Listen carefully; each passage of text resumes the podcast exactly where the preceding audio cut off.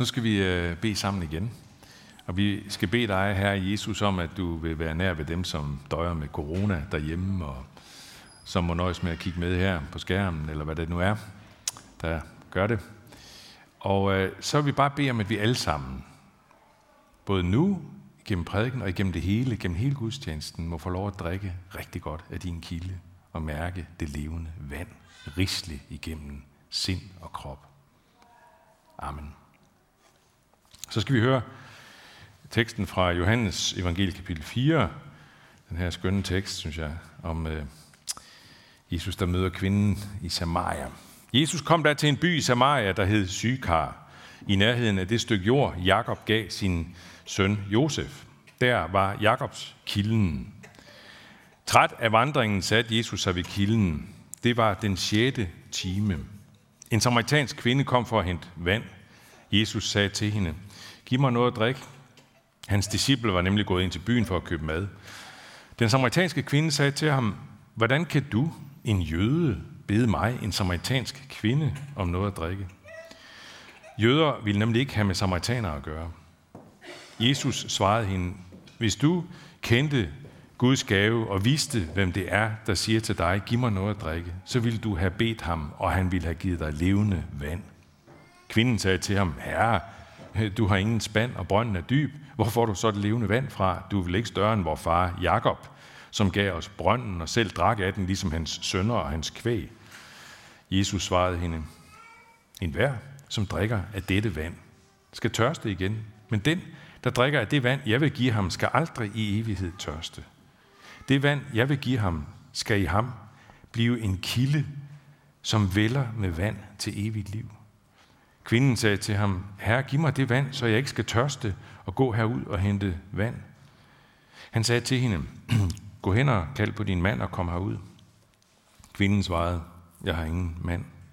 Jesus sagde til hende, du har ret, når du siger, jeg har ingen mand, for du har haft fem mænd, og den du har nu er ikke din mand. Der sagde du noget sandt. Kvinden sagde til ham, Herre, jeg ser, at du er en profet.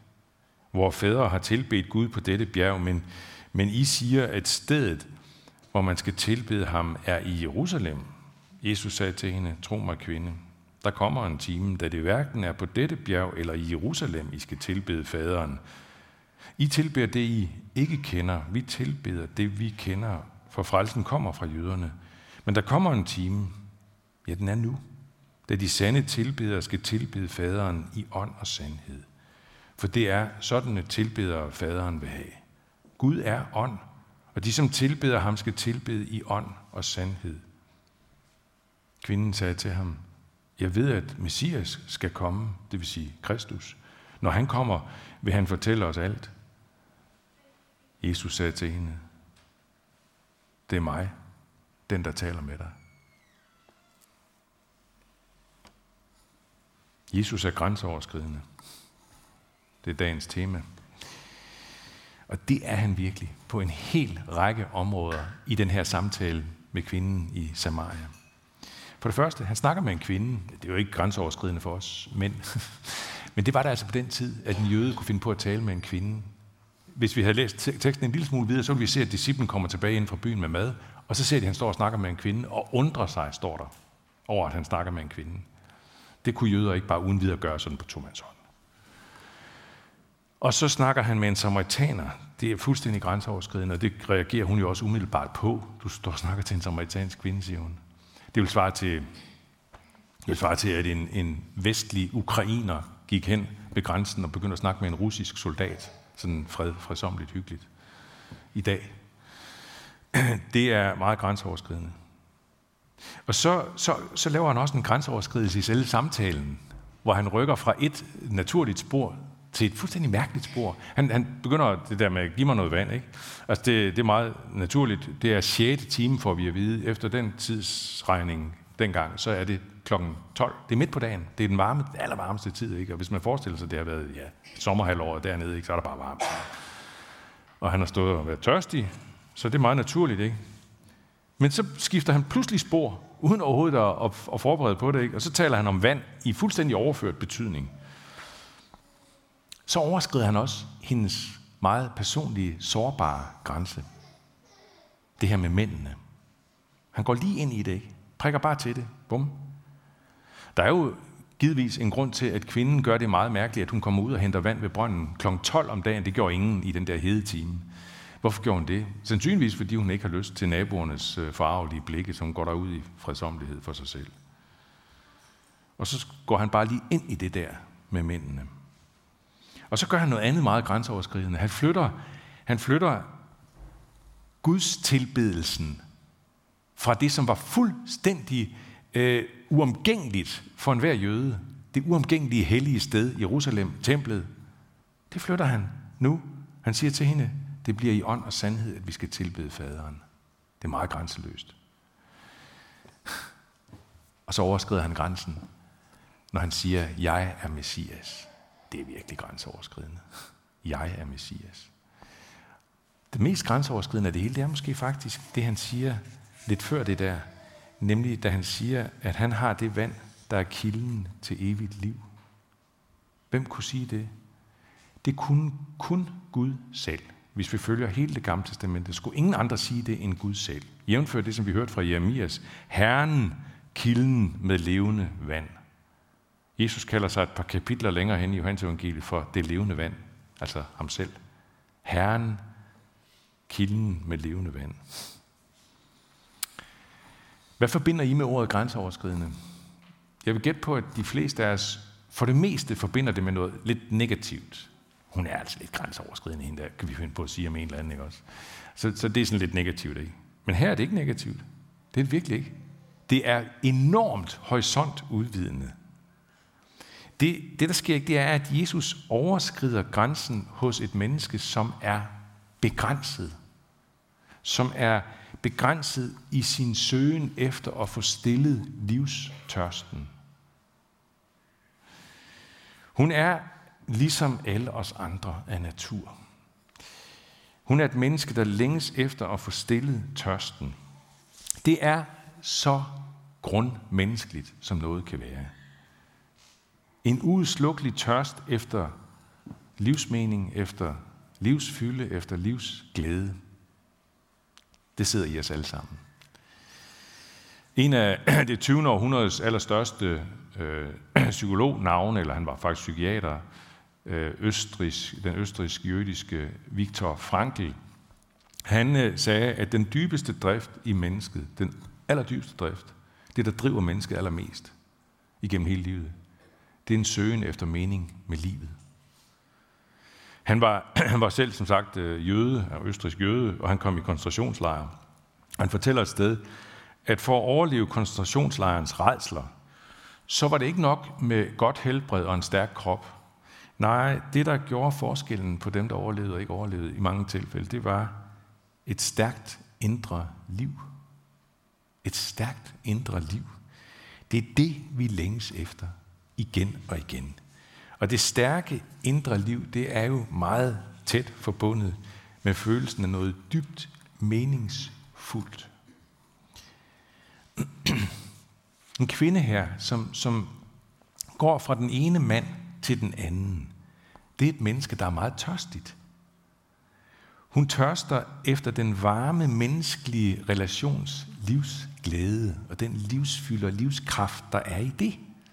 Og det findes jo i tusind varianter, at gå fra den ene til den anden, eller det ene til det andet. For, og fordi man går der af hvileløst, længselsfuldt, tørstig, fordi man aldrig rigtig får stillet tørsten. Og dermed har jeg også sagt, at tørsten sådan set ofte bliver stillet hos os. Det gør den jo. Jeg tror ikke, der er nogen herinde, som uanset hvor svært du har det, og det kan være rigtig meget svært, ikke? Men uanset, så tror jeg ikke, der er nogen herinde, der ikke har oplevet i det mindste momenter af livsglæde, af livsstyrke. Det tror jeg, alle har oplevet i, om så bare i bitte små momenter, og nogen meget mere end det. Men på samme måde, så tror jeg heller ikke, at der er nogen herinde, der har oplevet, at øh, hvis man, at tørsten bliver fuldstændig stillet, øh, at man nåede hen til et punkt, hvor, ja nu er jeg ikke tørstig mere. Det tror jeg ikke, der er nogen, der har oplevet. Nu, nu er jeg ikke mere tørstig. Jo. den bliver aldrig helt stillet. Jeg synes, at min øh, efterårsferie med Margrethe, min kone, øh, nede i Toskana, var fuldstændig... Øh, altså det var, jeg synes, jeg drak af en livskilde hver eneste dag. Nu har jeg ligget hele sommeren der med det der cykelulykke, halløj, ikke? Og hele sommeren røg på den måde. Så, så fik vi alligevel en efterårsferie i Toskana. Der var ikke et minut, hvor jeg ikke nød det helt vildt meget. Betød det så, at øh, siden jeg så har kommet hjem der, så har jeg sådan set ikke tørstet mere? Nej, det gør det ikke. Det gør det ikke. Jeg læste for nogle år siden øh, en bog af en øh, øh, svensk øh, professor i religionspsykologi, Ove Wikstrøm hedder han, som, øh, som jo, det er klart i kraft af hans øh, faglighed, så har han enormt øh, dyb indsigt i menneskers øh, længselsfulde tørstighed og menneskers livskriser og alt, hvad de kæmper med. der, alle menneskets krænkelkroge og livskriser osv. Det har han stor indsigt i som, som professor i det der fag. Men så fortæller han i den her bog om en samtale, han havde med en amerikansk præst, som havde meget stort blik for alt det der, for hele psykologiens vigtige arbejde. Men som samtidig havde sådan en meget, meget enkel vinkel, meget enkel vinkel på det, som professoren der fik meget stort blik for. Han, han, den her præst, han hoppede på en måde over alle de psykologiske mellemregninger. Altså ikke sådan, at han underkendte dem slet ikke. Han kunne sige, selvfølgelig, I forskere skal fortsætte med at udrede rådløshedens sociale og økonomiske rodnet. Øh, I skal finde den angst, som stammer fra, fra barndommen, osv. osv. Alt det der sad han og sagde. Men sagde han, dybest nede, så handler det om tabet af paradis. Det hele. Det handler om, at menneskehedens grundlæggende vilfarenhed er forbundet med de to første menneskers fordrivelse fra deres oprindelige hjem. Og lige siden har mennesket haft hjemlængsel. Og al den der uro og længsel, som vi går og bærer i os i større eller mindre grad – og som jævnligt kan stikke sin, sit fjæs frem i, i forskellige former for livskriser. Det er forbundet med den der meget fundamentale hjemlængsel, paradislængsel. Al restløsheden, al den her utilfredsstillede længsel i menneskets evige ja, det kommer fra det der. Skal I prøve at se et citat fra bogen, som understreger det her. Jagten på store oplevelser, følelsen af en eksistentiel tomhed – den stadige stressen rundt for at finde det unikke, har derfor en åndelig drivkraft. Længslen efter paradis. Jeg sagde, at, øh, at den her kvinde, øh, som Jesus taler med, at hun var et begrænset menneske, og det er vi alle sammen. I os selv. Begrænset i vores søgen efter vand, der kan stille tørsten. Og det kan ikke være anderledes. Fordi vi lige siden menneskets katastrofale tab af den der helt umiddelbare relation til Gud.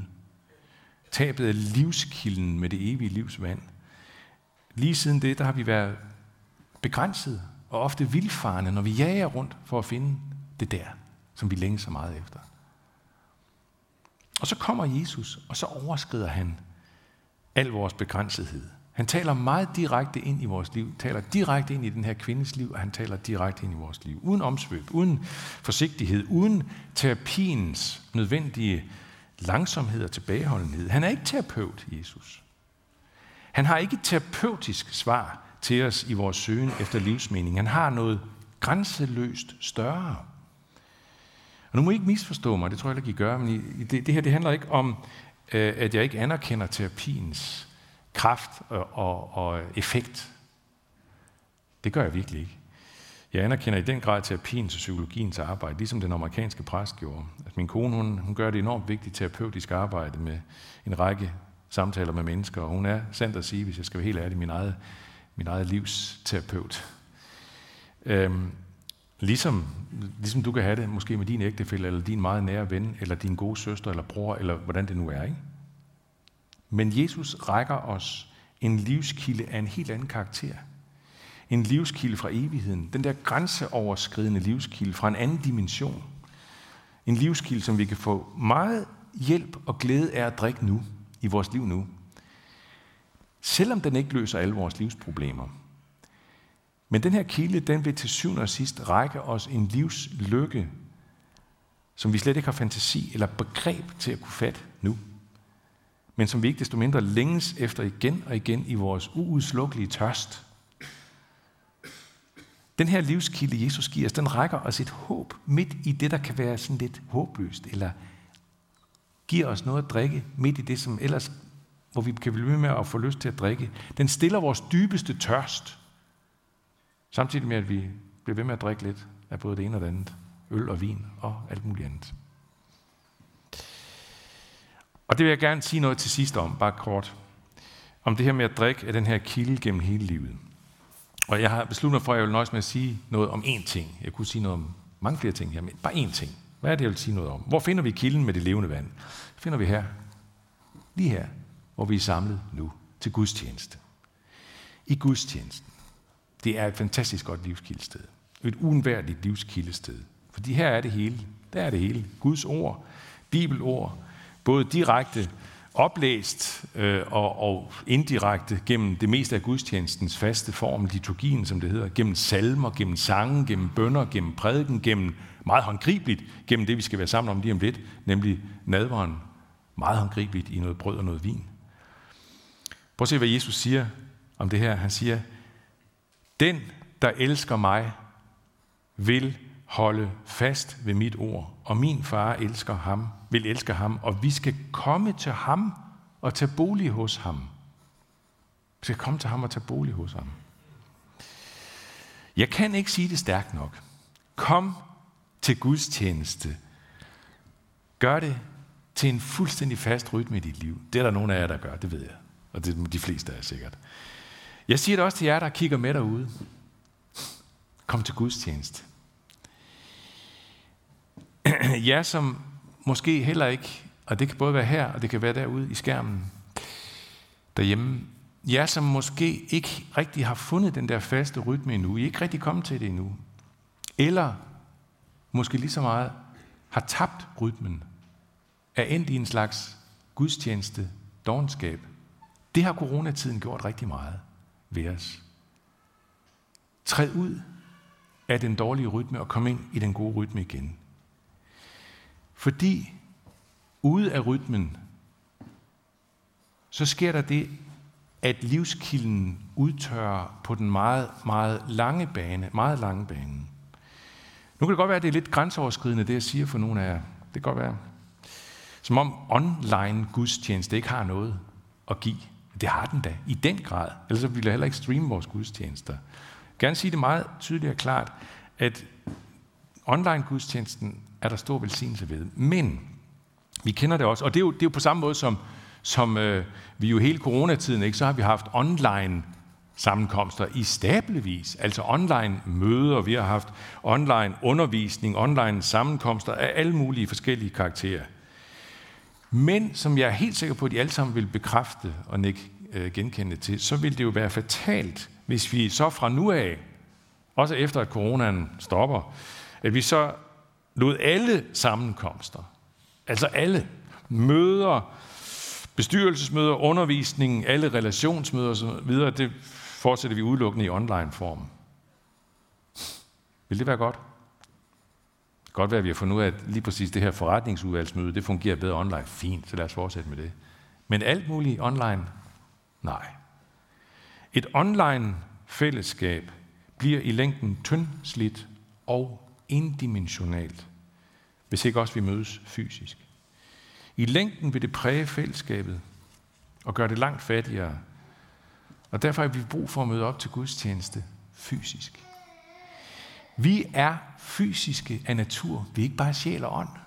Det er ikke sådan, vi skal forstå Jesu ord, der taler om, at vi skal tilbede faderen i ånd og sjæl, altså om han underkender det kropslige og det læmelige. Overhovedet ikke. Så har vi misforstået det fuldstændig. Det er i den grad også igennem vores fysiske krop, at vi sanser verden, at vi får næring, at vi skaber og vedligeholder de nære relationer til andre.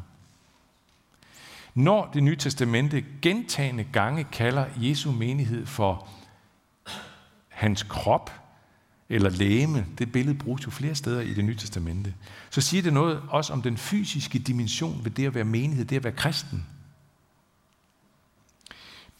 menigheden som Jesu læme, det er ikke noget tænkt på en måde, noget, noget rent tænkt, noget rent sjældent. Det er også en fysisk, konkret virkelighed af dem, som mødes fysisk i den opstandenes navn. Hvor to eller tre er forsamlet i mit navn, der er jeg midt i blandt dem til stede, siger Jesus.